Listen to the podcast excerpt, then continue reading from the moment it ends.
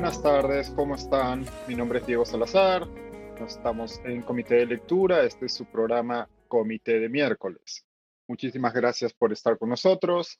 Hoy tenemos a la abogada y presidenta de Proyecto Igualdad, Brenda Álvarez, para conversar sobre un tema que ha estado presente en las noticias eh, la semana pasada, y es que el Comité de la ONU sobre los Derechos de los Niños determinó que el Estado peruano violó los derechos de una niña de entonces 13 años, que fue violada durante años por su padre.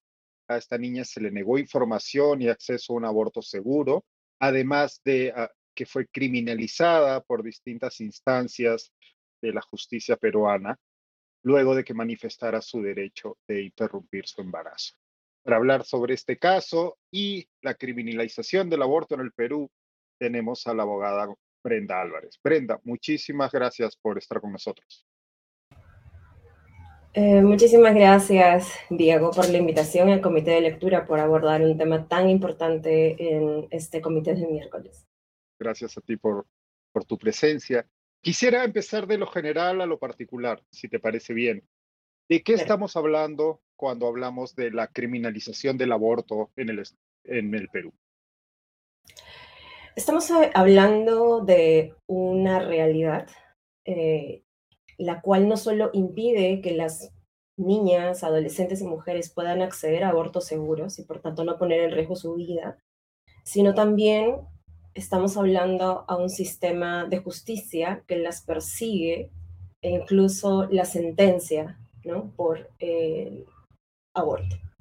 Pocos países de Latinoamérica eh, tienen regulaciones tan duras sobre criminalización de aborto como, como el Perú, dicho sea de paso. Eh, entonces, mm, cuando hablamos de criminalización, no estamos hablando de solo una idea, estamos hablando de miles y miles de niñas, adolescentes y mujeres que se ven impedidas en el día a día de acceder a abortos seguros. Em, y también se ven, digamos, sometidas a maternidades forzadas y en muchos casos a una persecución del sistema de justicia en muchas circunstancias en las cuales, cuales ellas también son víctimas. ¿no? Cuando hablas de una persecución por parte del sistema de justicia, ¿de qué estamos hablando concretamente? ¿Cuál, cuál es esta dura realidad para las niñas y adolescentes en el Perú? Estamos hablando de que eh, niñas pasan por lo que pasó Camila, ¿no? Mujeres también. ¿no?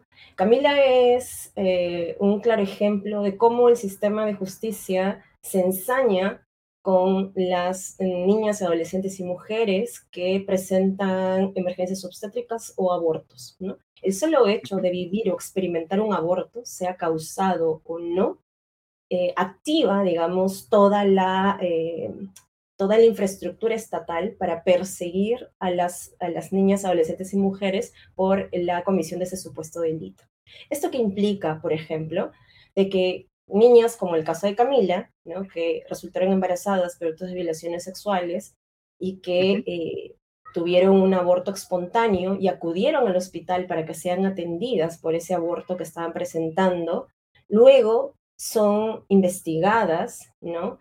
Eh, por la fiscalía, sentenciadas por un juez o una jueza de familia, ¿no? A cumplir trabajos eh, domésticos, por ejemplo, o, trabajos comunitarios, porque ellas no debieron, eh, no debieron experimentar un aborto, aunque sea espontáneo, ¿no? y pueden tener en muchos casos, por ejemplo, verse sujetas a trabajos comunitarios o a tener em, reglas de conducta en muchos casos y a tener antecedentes penales, ¿no? Entonces, eso que implica además tener que, eh, digamos, llevar a cuestas un proceso bastante oneroso eh, o con una defensa bastante deficiente, como es la defensa de oficio, que en muchos casos te ofrece el, el, Estado como una única alternativa. Eh, esto que implica además tener que llevar digamos, en las espaldas, además de todo lo vivido, ¿no? Eh, las, o vivir con la zozobra de que qué, cosas pueden pasarte cuando la justicia está tras tus pasos, ¿no? Y sobre todo, eh, eh, este tipo de persecuciones en muchos casos revisten mucho enseñamiento, como en el caso de Camila, ¿no? Sabemos que la propia fiscal, que era la encargada de investigar su caso, el caso de violación sexual del que ella era víctima, eh, lo que hizo es promover la acción, la persecución penal contra ella, por tan solo haber pedido ¿no? ayuda para interrumpir su embarazo porque ella no quería tener, eh, no quería ser madre producto de la violación sexual de su padre. Si te parece bien, eh, vamos ahora al caso concreto, vamos a dar algunos detalles porque si bien el caso ha estado eh, presente en distintos medios en, las, en la última semana debido al, fallo de, comunicado por la ONU, eh, me imagino que todavía hay gente en la audiencia que no, no, no tiene claro o no conoce los detalles eh, necesarios para comprender eh, el caso de Camila. voy a leer algunos datos y, proceder a hacerte algunas preguntas al respecto. Entiendo que conoces muy de cerca el caso por lo que me estabas comentando antes. Camila es, bueno, ya es una, es una mujer mayor, pero en el, momento, en el 2017 cuando era, era menor de edad, quedó embarazada eh, luego de ser violada sistemáticamente por su padre eh, desde niña. Es una, Camila es un nombre, es un seudónimo, no es un nombre real, por supuesto, para proteger su identidad. Nació en Huanipaca, en Apurímac, en una zona rural de la sierra de nuestro país. Y luego de, de quedar embarazada, entiendo que Camila expresó su deseo de abortar y este le fue negado. ¿Te, importaría relatarnos desde ese punto de inicio el caso concreto para aquellas personas que no, no tienen más información al respecto? Eh, claro que sí. Eh, primero, Camila eh, no sabía lo que le pasaba. Ella, es más, eh, sentía que no podía ir al colegio, por ejemplo, y eso fue una de las cosas que se advierte en, la, en, la, en, el dictamen del comité, eh, de que ella no sabía siquiera cómo, cómo identificar un embarazo, ¿no? Eh, solamente ella se sentía, digamos, mal, ¿no? Y esto fue conversado con una prima de ella y, ahí le ayuda, digamos, a tener más información para saber qué era lo que le estaba pasando y se realiza, una se realiza una prueba de embarazo y ahí se da cuenta que está embarazada. Y es allí, digamos, donde ella le avisa a su mamá y donde hay, en ese momento, digamos, del embarazo en el que ella también cuenta que estaba, eh, que había sido vulnerada o violentada sexualmente por su padre, ¿no? Pero estamos hablando, eh, para, para precisar, perdóname, lo cual este desconocimiento es bastante eh, comprensible. Estamos hablando de una niña que en ese momento tenía 13 años de edad. Efectivamente. Y como dice el comité, además comprensible en la medida que el Estado peruano no proporciona educación sexual a los niños y a las niñas. Es decir, todos los niños y las niñas deberían poder saber, por ejemplo, cuáles son los síntomas de un embarazo, qué ocurre después de tener relaciones sexuales, cuáles son situaciones de riesgo, pero eh, situaciones como las de Camila, digamos, ponen eh, en evidencia, digamos, cuáles son las eh, deficiencias que tiene el Estado en su garantía en el acceso a la información de niños y niñas, al punto de que Camila no sabía qué era lo que le estaba pasando, ¿no?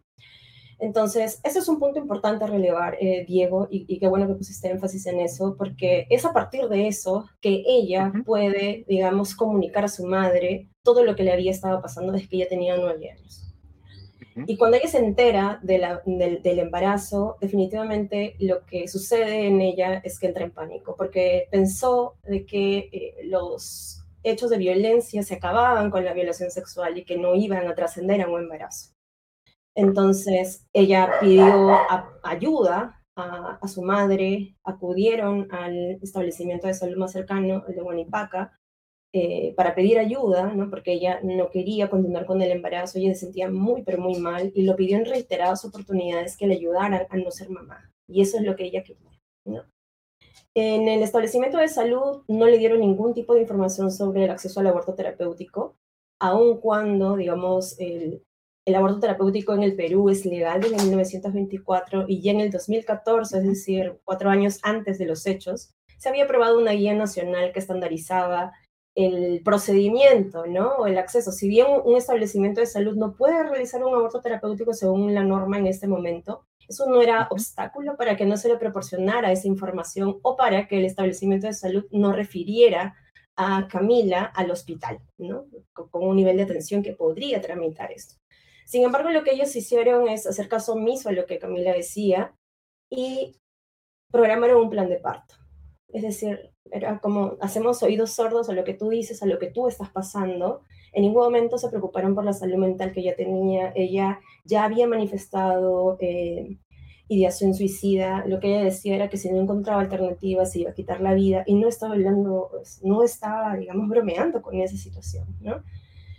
Eh, entonces Camila fue a pedir ayuda también eh, con su madre, y dicho sea de paso, Camila y su madre son, era una niña rural y, su madre una madre también rural eh, indígena, ambas, eh, con su idioma principal el quechua, y la madre tenía una situación de discapacidad, una discapacidad física, es decir, las, las, las limitaciones para que incluso ellas pudieran movilizarse desde Huanipaca hasta Bancay, donde quedaba el hospital, eran bastante limitadas. Es decir, si es que no hubieran contado con la ayuda de muchas personas que en ese momento trataron de acompañarlas, eh, no hubieran podido llegar al hospital de Guanipaca, por ejemplo, a, seguir con las investigaciones o con la denuncia, por ejemplo, por violación sexual, y eventualmente, por ejemplo, solicitar, incluso presentar una solicitud de aborto terapéutico al hospital. Con lo que ya implicaba, con todas las dificultades que suponían, ya que ellas llegaran a, a Bancay, el hospital nunca eh, contestó de manera adecuada. Es más, se presentó, digamos, un, por ponerte un ejemplo, un 18 de diciembre la solicitud y el hospital respondió un 18 de enero, ¿no? Es decir, cuando una infracción absoluta a la norma, un desconocimiento total a la propia norma que tiene el Ministerio de Salud, donde se señala que entre la presentación de la solicitud y el, acceso al procedimiento deben transcurrir un máximo de seis días. Entre la presentación de la solicitud en este caso y la respuesta transcurrieron más de 30 días. Es decir, ya había una omisión absoluta por parte del hospital, incluso en términos de temporalidad, ¿no? Ya la respuesta, la respuesta fue absolutamente descabellada, ¿no? Lo que la respuesta decía era que necesitaba, además, era una respuesta del área legal donde se señalaba de que ellos no podían realizar el, aborto porque necesitaban un informe eh, que acreditara que su salud se encontraba en riesgo. Cuando, digamos, esa solicitud de informe no es un trámite regular, no está establecido en el protocolo, es decir, una, em, todo, el, todo el proceso, todo, toda la ruta que siguió el hospital fue una ruta que no se ajustaba no solamente a estándares de humanidad, sino ni siquiera a los propios estándares que tiene el Estado peruano para garantizar el acceso al, a, la tramitación de las solicitudes de abortos terapéuticos, que el estándar peruano no es el mejor de la región, dicho sea de paso, ¿no? Entonces, Aún con eso, eh, ellas lograron presentar la solicitud, eh, no encontraron respuesta, pero en ese eh, interín, digamos, ella solicitó ayuda a todos. Solicitó ayuda a Defensoría del Pueblo, Defensoría del Pueblo solicitó además, envió comunicaciones a Fiscalía, por ejemplo. A la fiscal que investigaba su caso también se le solicitó que pudiera em, como medida cautelar, ¿no? Cautelar la salud de Camila e interponer buenos oficios para que el Ministerio de Salud pueda actuar adecuadamente. La fiscal del caso que investigaba el caso de violación sexual lo que hizo es ensañarse con Camila. Ella no quería que en ningún momento interrumpiera el embarazo. Ella por, no, le interesaba, podríamos decir, de que encontrara justicia. Lo que le importaba a la fiscal era que Em, que Camila continuara con el embarazo y sea madre, producto de esa violación sexual. ¿Y de qué formas, en qué formas se expresó ese ensañamiento del que hablas por parte de la fiscalía y la fiscalía? Le trataba, de convencer a Camila, ¿no? A ella misma. Le decía, pero vas a estar bien, ¿no? Eso no se puede, aquí en el Perú no se puede, eso está prohibido, ¿no? Eh, lo cual no era verdad, ¿no? No era verdad que en su caso En el caso de Camila, no, eh, no le correspondiera un aborto terapéutico, eso era absolutamente falso. No era verdad que en el país no podía, digamos, acceder a un aborto terapéutico, sí podía hacerlo. Y tampoco era, era verdad, digamos, que ella no podía haber interpuesto sus buenos oficios para garantizar ¿no? los derechos de Camila en su condición de víctima. El Ministerio Público tiene todo un programa de atención a víctimas y testigos, por ejemplo, cuyo fin es cautelar la integridad de las víctimas, pero en este caso no actuaron de esa manera. Hicieron todo lo contrario. Este enseñamiento se vio aún más, digamos, exacerbado cuando Camila eh, tiene el aborto espontáneo. En el interín entre la presentación de la solicitud, digamos, y eh, cuando ocurre el aborto espontáneo, es, ella acude inmediatamente, porque ella era, además ella era una pequeña, ¿no? Una niña de, de 13 años, pero que en realidad parecía más chiquita de la edad que tenía, ¿no? Entonces, imagínate, con un sangrado tuvieron que ir en emergencia al hospital para ver qué era lo que estaba pasando. Ella estaba absolutamente espantada en el hospital. Ella este, fue atendida. Eh, la trataron mal también en el hospital, ¿no? E incluso habían enfermeras que le dijeron a ella eh, que para qué pues había abierto las piernas aun cuando mm, ella había sido agredida sexualmente desde los nueve años. Y este tipo, digamos, de acciones del personal de salud son bastante comunes. La investigación que nosotras hemos realizado, que se llama Nacer con útero, efecto o impacto de la criminalización del aborto, esta, digamos, lo que señala Camila, que también se recoge en la investigación, em, es bastante común. No, importa por cuáles sean las causas por las cuales tú llegues al, al hospital, el, hospital en su, mayoría digamos, todos los prejuicios van a recaer sobre ti. O sea, ella era una niña en ese momento víctima de violación sexual y le decían que, bueno, que tenía que aguantarse, que si le dolía, ¿no? Que para que abría las piernas, ¿no? Cuando ella claramente había sido una víctima de violación sexual. Eh, se le atendió, digamos, eh, en el mismo hospital que tenía que resolver la solicitud de aborto terapéutico, fue atendida, no pasó absolutamente nada. Posteriormente, la fiscal, cuando se entera de que Camila había tenido un aborto espontáneo, dice, esto tiene que investigarlo la fiscalía. O sea, acá no nos vamos a quedar con los brazos cruzados. O sea, la fiscal que no tenía, eh, que solo estaba investigando violación sexual en su condición de víctima, ella es la que impulsa el proceso, la investigación para que a Camila se le investigue por el, el delito o infracción penal de aborto. ¿no?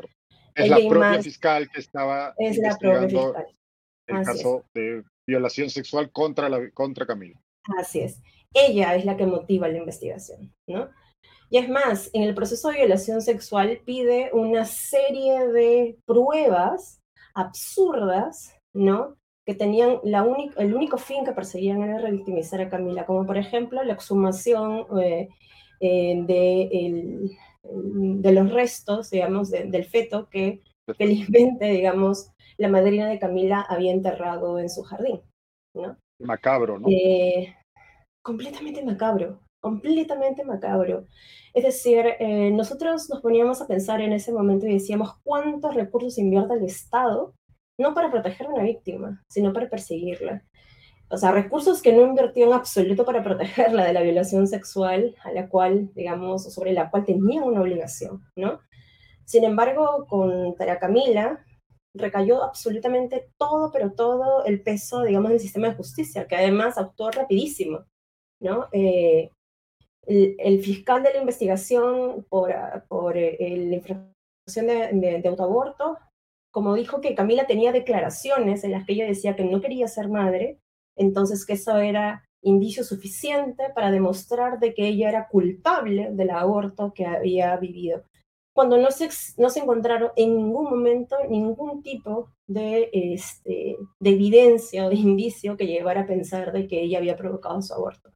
Cuando además la evidencia dice que los primeros embarazos, y aún más en niñas y adolescentes, hay mucha más probabilidad de pérdidas.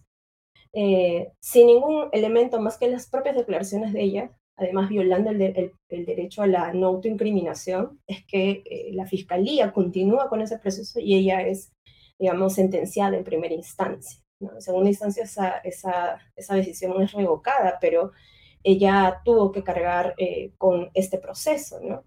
Ahora, las diligencias, por ejemplo, de la fiscalía, incluso que investigaban aborto, incluso solicitaban la presencia del padre del embarazo, ¿no? Decíamos... Eh, el victimario. Efectivamente, el victimario, que además se encontraba ya privado de su libertad. Eh, ese proceso se hizo, se siguió todo lo más absurdo que uno podría imaginarse en este caso, eh, se actuó, ¿no? Em, y ese fue, digamos, el caso de Camila. O sea, Camila después de eso tuvo que dejar eh, su, su, pueblo porque fue muy estigmatizada. Y eso también lo reconoce el comité, ¿no? En vez de que el, el Estado garantizara sus derechos, lo que propició en ella es no solamente haber o sea, tener que pasar por todo lo que pasó, sino que además tener que salir, digamos, del el lugar donde ella vivía, ¿no? Eh, y tuvo que retomar una vida, eh, hacerla de cero a los 13 años, ¿no? Entonces, em, este es el caso que ha sido conocido por el Comité de los Derechos del Niño en un, en un pronunciamiento insólito también, ¿no? ¿Cómo, cómo llega el caso de, al, al, comité? Eh, el caso, eh, bueno, yo tenía la defensa del caso cuando era abogada de Promsex. Eh, Promsex acompañó a, a, PRODE, que es la organización em, que estaba en Apurímac en ese momento, que está en Apurímac, y que eh, pidió, digamos, acompañaba también el caso, y fue Promsex quien presenta el caso ante el comité, ¿no? en representación de Camila. ¿Cómo es, ¿Cómo es ese procedimiento una vez el caso es presentado al, al, comité? ¿Cuáles, ¿Cuáles son las instancias? ¿Cuál es el proceso? El proceso? Ok, eh, como las instancias internacionales eh, no son eh, instancias que puedan suplir, digamos, en las funciones al Estado, en general lo que se, primero se tiene que hacer es agotar las vías internas, ¿no? Y tú tienes que demostrar de que agotaste absolutamente todas las vías que tenías para eh, solicitar o para darle la oportunidad al Estado de garantizar tus derechos. Y en este caso se hizo, ¿no? Em, Camila solicitó una, eh, presentó una solicitud de aborto terapéutico al hospital y el hospital reaccionó absolutamente mal, no lo cumplió, por ejemplo. Eh, y una de las cosas que dice el comité también en este caso es que Camila, con, y que estaba demostrado que no había una vía efectiva para que eh, Camila pudiera solicitar, por ejemplo, la garantía de sus derechos, ¿no? Ya cuando finalmente eh, se acaba, digamos, eh, el proceso tanto de persecución de criminalización por aborto como el de violación sexual, donde felizmente el tipo tiene condena, ¿no? Porque el tipo el, o el agresor reconoce que él había violado a Camila. o sea, él mismo reconoció, ¿no? Es allí donde se presenta, donde se agota, digamos, instancias, instancias nacionales y se presenta el caso ante el comité. Y el comité comunica, digamos, de esta, eh, de esta presentación de caso al Estado peruano. El Estado peruano tiene la posibilidad de defenderse y es más, el Estado en su defensa, como también como lo cita el comité, reconoce que los embarazos en niños y adolescentes son de alto riesgo obstétrico, es decir, que no es cualquier embarazo, lo reconoce. Y por ende debería poder, poder, acceder, a un aborto terapéutico. Claro. Efectivamente, pero no lo hizo. Eh, también eh, señala eh, que, es decir, digamos, todas las respuestas que tiene o que plantea el Estado es que ah, no se agotaron necesariamente los, los, los recursos internos, ¿no? Pero eso la verdad que no es verdad y el comité lo, lo, lo, reconoce, ¿no? Lo que dice es que no había, no había este, un recurso efectivo para acceder a un aborto terapéutico y, dicho sea de paso, la existencia de una guía técnica, lamentablemente, no, no necesariamente garantiza de que uno vaya a acceder a un aborto terapéutico, como en este caso. ¿no? Entonces, y no lo vemos solo en el caso de Camila, lo vemos día a día, que los hospitales no están implementando la guía eh, de aborto terapéutico o que plantea, a pesar de contar con una norma que estandariza el procedimiento, no la implementan adecuadamente o no la quieren implementar. Claro. De todo esto, el comité de Derechos del Niño de la ONU determina que el Estado peruano violó los derechos de Camila en una sentencia, como señalabas, ejemplar, porque eh, el caso de Camila, si bien es, es, terrible, no es único en nuestro país. ¿Qué consecuencias tiene para el Estado peruano una, esta, esta sentencia? Bueno, yo creo que um, una de las principales consecuencias es que el Estado, eh, con esa sentencia se, se, demuestra que el Estado no tiene en realidad eh, una política que garantice los derechos de las niñas y adolescentes, ¿no? Eh, porque es importante este, este, este dictamen del comité, porque quien determina la violación de los derechos de Camila es el Comité de los Derechos del Niño, ¿no? En muchos casos, por ejemplo, se pensaba, no, que solo las mujeres, ¿no? Se da, ¿no? En este caso es el Comité de los Derechos del Niño, ¿no? Quien dice, Estado peruano, al no garantizar el acceso al aborto terapéutico de esta niña, ¿no? Vulneraste la Convención de los Derechos del Niño, ¿no? Muchas veces es utilizada la convención de manera inadecuada para limitar el acceso a los derechos sexuales y reproductivos. Y el comité lo, ha dicho clarísimamente, ¿no? que el, Estado peruano ha vulnerado el contenido de la Convención Americana en este caso y por tanto ha determinado su responsabilidad internacional por, por violar el contenido de la Convención y además le ha pedido distintas cosas. Uno, que despenalice el aborto infantil en todas las circunstancias, ¿no? Uh -huh. Le ha pedido que garantice mecanismos de acceso efectivo al aborto terapéutico en el caso de niñas y adolescentes, porque le, está, le ha dicho que la normativa con la que contamos ahora no es un estándar que garantice su acceso, como ya se ha demostrado en este caso. Le ha dicho también que, por ejemplo, el Estado tiene que garantizar el acceso a información en salud sexual y reproductiva de manera adecuada a los niños, niñas y adolescentes. Y ha resaltado, digamos, este aspecto bastante importante y creo que es importante ponerle énfasis porque en los años pasados hemos visto, digamos, campañas de padres y madres, digamos, de, del ala más conservadora, que tras una campaña que se llama Con mis hijos no te metas, están limitando o, tienen la intención de limitar el acceso a la información en educación sexual integral, ¿no? Uh -huh. eh, bajo, el supuesta, bajo la supuesta protección de los derechos del niño, ¿no? Y esto no es uh -huh. así, y, la, y, y, el comité lo dice clar, clarísimamente. La manera de proteger a los niños y a las niñas es a través de proporcionarles información, como en este caso, ¿no?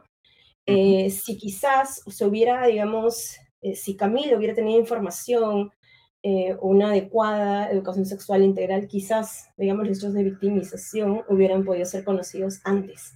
¿no? Lamentablemente no fue posible, ¿no? sino hasta cuando tenía un embarazo avanzado en su, en su, en su tercer mes. ¿no? Entonces, ¿cuáles son las consecuencias? Bueno, eh, en principio, digamos, eh, hay responsabilidad internacional que el Estado tiene que reconocer, y dicho sea de paso, el Estado peruano ha reconocido el carácter vinculante de estos dictámenes del, o de los dictámenes de los comités de Naciones Unidas, y por uh -huh. tanto tiene que eh, cumplirlos, ¿no? Y a partir de esto también lo que va a hacer el comité es hacer un seguimiento, digamos, un poco más de, detenido sobre cómo está actuando el Estado peruano para garantizar sus obligaciones con las niñas y adolescentes, eh, eh, sobre todo en el ámbito de la salud sexual y reproductiva. Ahora, digo, este no es el primer caso. Este es el tercer caso contra Perú. El primero fue KL, que también se trataba de un adolescente de 17 años, que fue por el Comité de, de, de, de Derechos Humanos. Uh -huh. Luego estuvo el de LC, que es un caso similar al de Camila, de una niña uh -huh. de 13 años, ¿no? Que, eh, eh, que es un caso muy doloroso y es, el, y, y, es el caso ahora el de Camila. El caso KL y el caso LC debieron eh, haber permitido que el Estado eh, no, eh, no generara situaciones análogas a las de KL y LC, pero no lo hizo.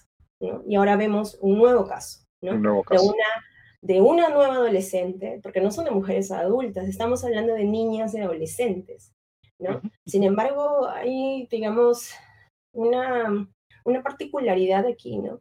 Parece que en el Perú dejas de importar, ¿no? O dejas de ser niña el día que empieces a gestar.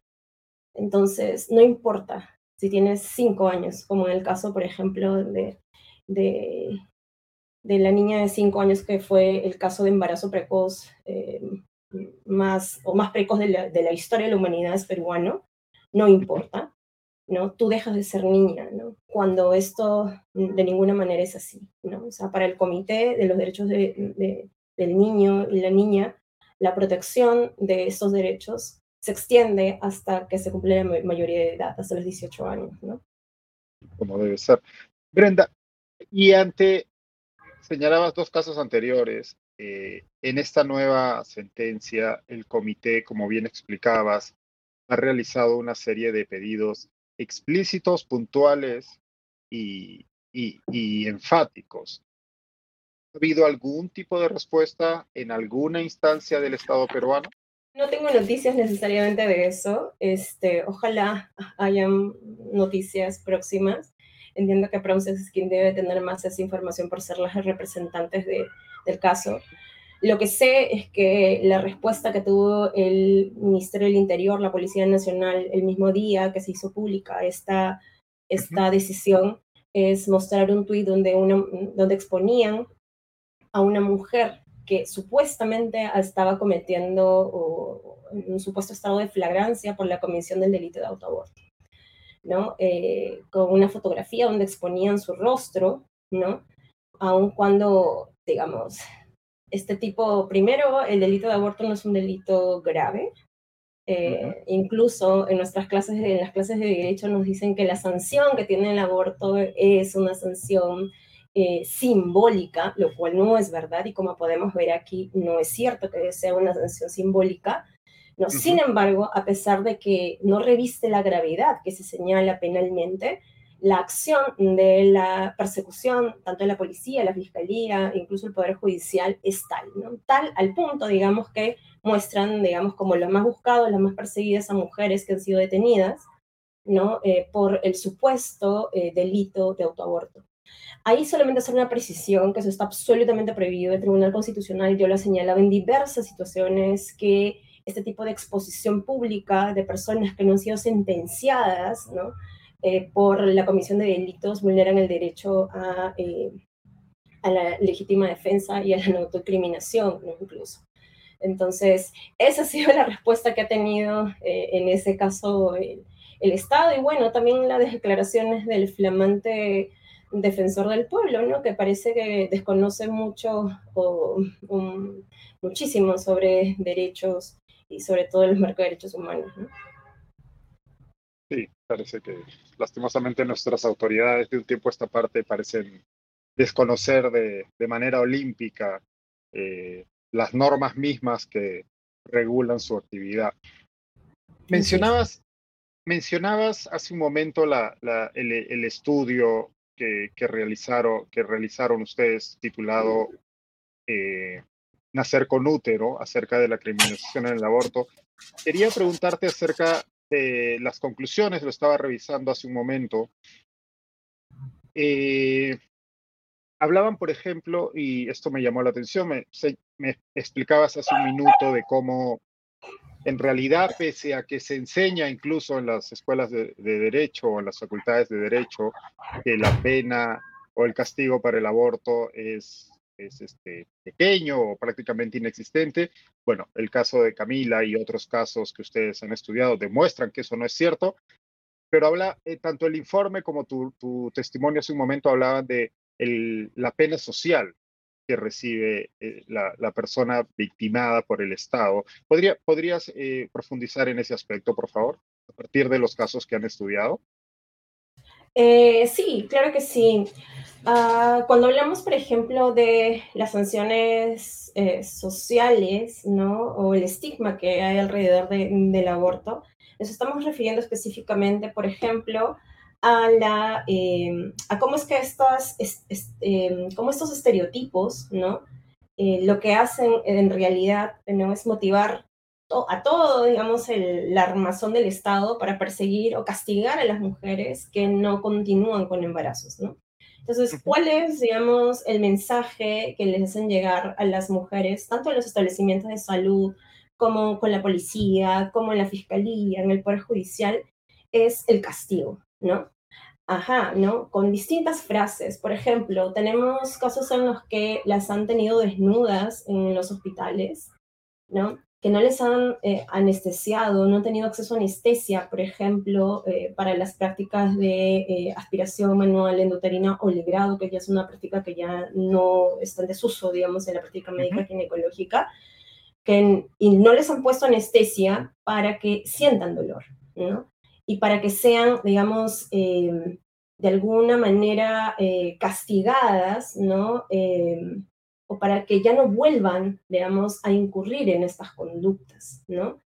O, por ejemplo, tenemos otros casos en los que han sido retenidas en los, establecimientos de salud por más de tres o cuatro días hasta que la policía llegue, ¿no? A tomar sus manifestaciones.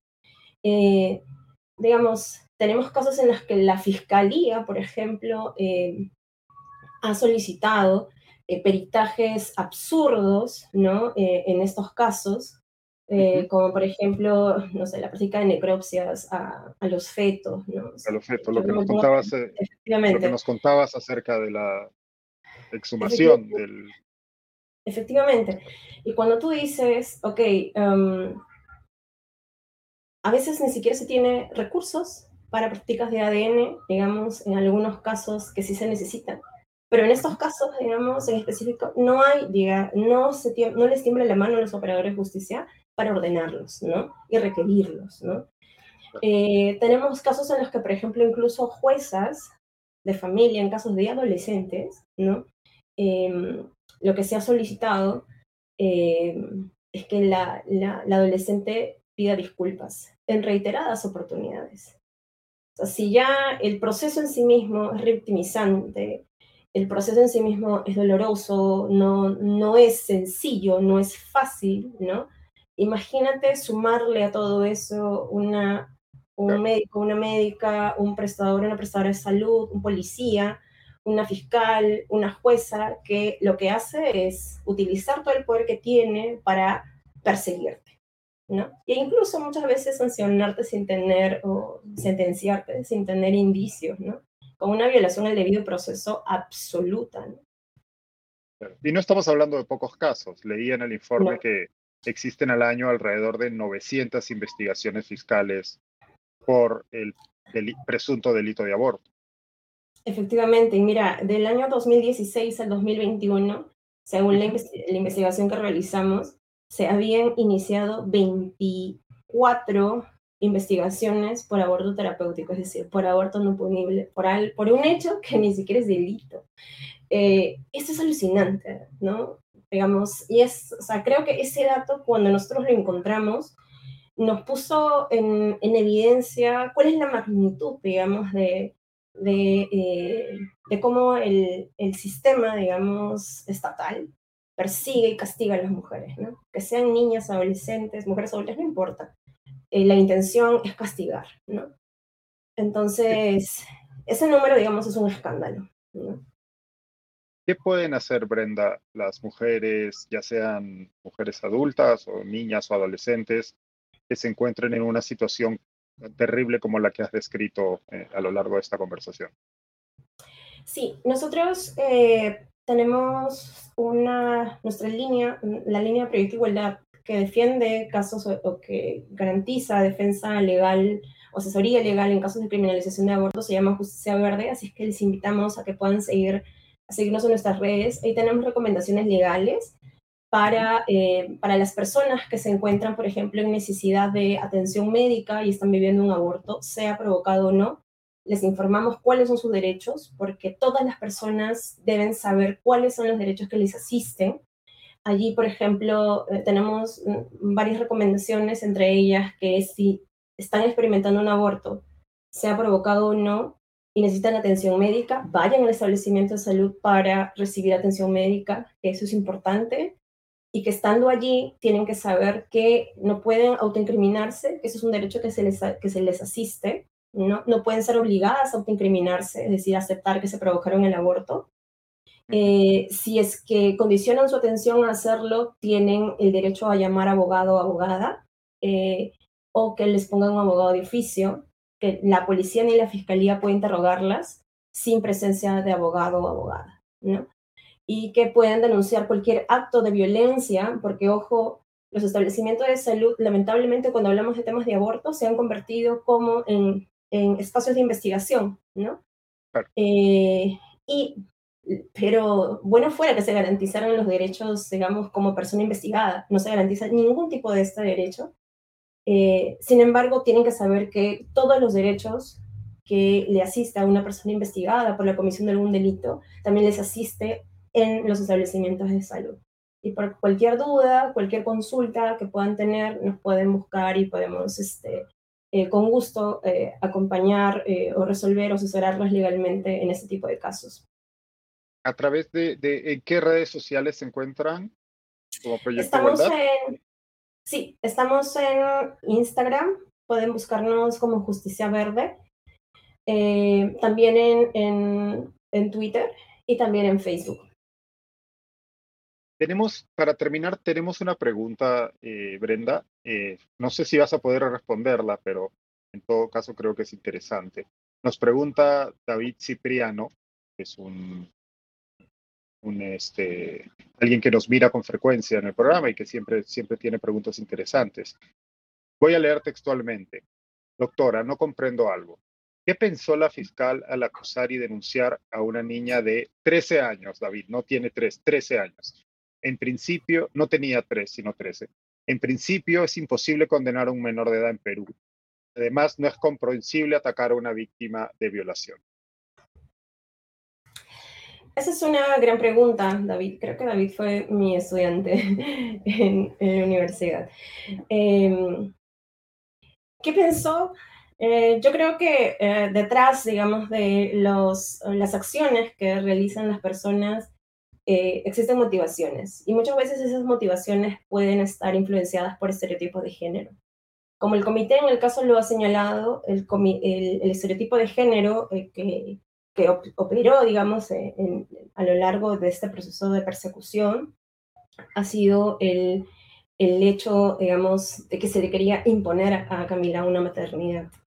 Y el castigo que recibió Camila, ¿no? Por no seguir, digamos, con este mandato fue la criminalización en toda, en su máxima expresión. Ahora, solamente hacer una disquisición aquí. Eh, si bien en nuestro país tenemos un régimen especial que procesa adolescentes, no es verdad que los adolescentes y las adolescentes, los niños y las niñas no puedan ser llevados, digamos, a la justicia. En este caso, definitivamente, eh, por tener 13 años, eh, fue, una, fue una fiscal especializada en familia y un juez de familia quienes supuestamente deberían actuar con mayores garantías, porque dicho sea de paso también en este proceso especial se entiende que los niños y las niñas tienen que estar lo menos expuestos a un proceso judicial y por eso es que hay un proceso especial y no son sometidos y sometidas a un proceso regular, ¿no? Mm, como el de las personas adultas, ¿no? Se entiende eso. Y se entiende que un fiscal de familia y una jueza de familia van a ser más proclives o más garantistas para evitar que los adolescentes, las niñas y los niños se vean expuestos o sometidos a la persecución de la acción de la justicia. Sin embargo, en el Perú no es así. O sea, a mí me ha tocado tener jueces, jueces de familia, fiscales de familia que son muy conservadores y que lo que han hecho es vulnerar absolutamente todos los derechos de los niños y las niñas en los procesos que han conocido, ¿no? Entonces, si en, este caso, si se activa, digamos, la ruta de responsabilidad penal, donde sí hay una investigación, ¿no? Si hay una investigación y si hay, digamos, una determinación de sanción, en este caso, como, digamos, como en el caso de Camila. Eh, si hay una acción de la justicia, por supuesto que sí, ¿no? Y incluso, digamos, la acción de la justicia eh, en este caso fue por demás injusto, ¿no? Confirma David que sí, que sí fue tu alumno, Brenda. bueno, con esa información hemos llegado al final. Muchísimas gracias, Brenda, por eh, iluminar un poco eh, respecto a este caso terrible y a la realidad terrible que, que viven muchas mujeres y sobre todo en este caso menores de edad en nuestro país. Ya saben que si tienen dudas al respecto pueden contactar a Justicia Verde del proyecto de Proyecto Igualdad para absolverlas y buscar incluso eh, apoyo legal si, eh, si ese es el caso. Muchísimas gracias, Brenda. De verdad ha sido un placer y espero que podamos volver a conversar pronto. Muchísimas gracias, Diego, y al Comité de Lectura por abordar un tema tan importante. Gracias, que tengas buena tarde. Bueno, eso ha sido todo por hoy. La verdad que es un tema que eriza la piel. Eh, los invito a buscar más información al respecto. Eh, del tema hablamos ya la semana pasada, de hecho, en el newsletter que yo escribo a diario. Eh, se pueden suscribir, es gratuito, a través de la página web del Comité de Lectura, comitedelectura.pe. Si quieren tener aún más información, si no les basta con el newsletter gratuito, pueden también apoyar el proyecto que eh, llevamos a cabo. Como saben, tenemos una serie de podcasts y otros contenidos de distribución gratuita en nuestras redes sociales para eh, promover el debate y la circulación de información de calidad en nuestro país, todo desde comitedelectura.pe. Muchísimas gracias por todo y nos vemos el domingo en Comité de Domingo con Ale Costa y Augusto Tausen.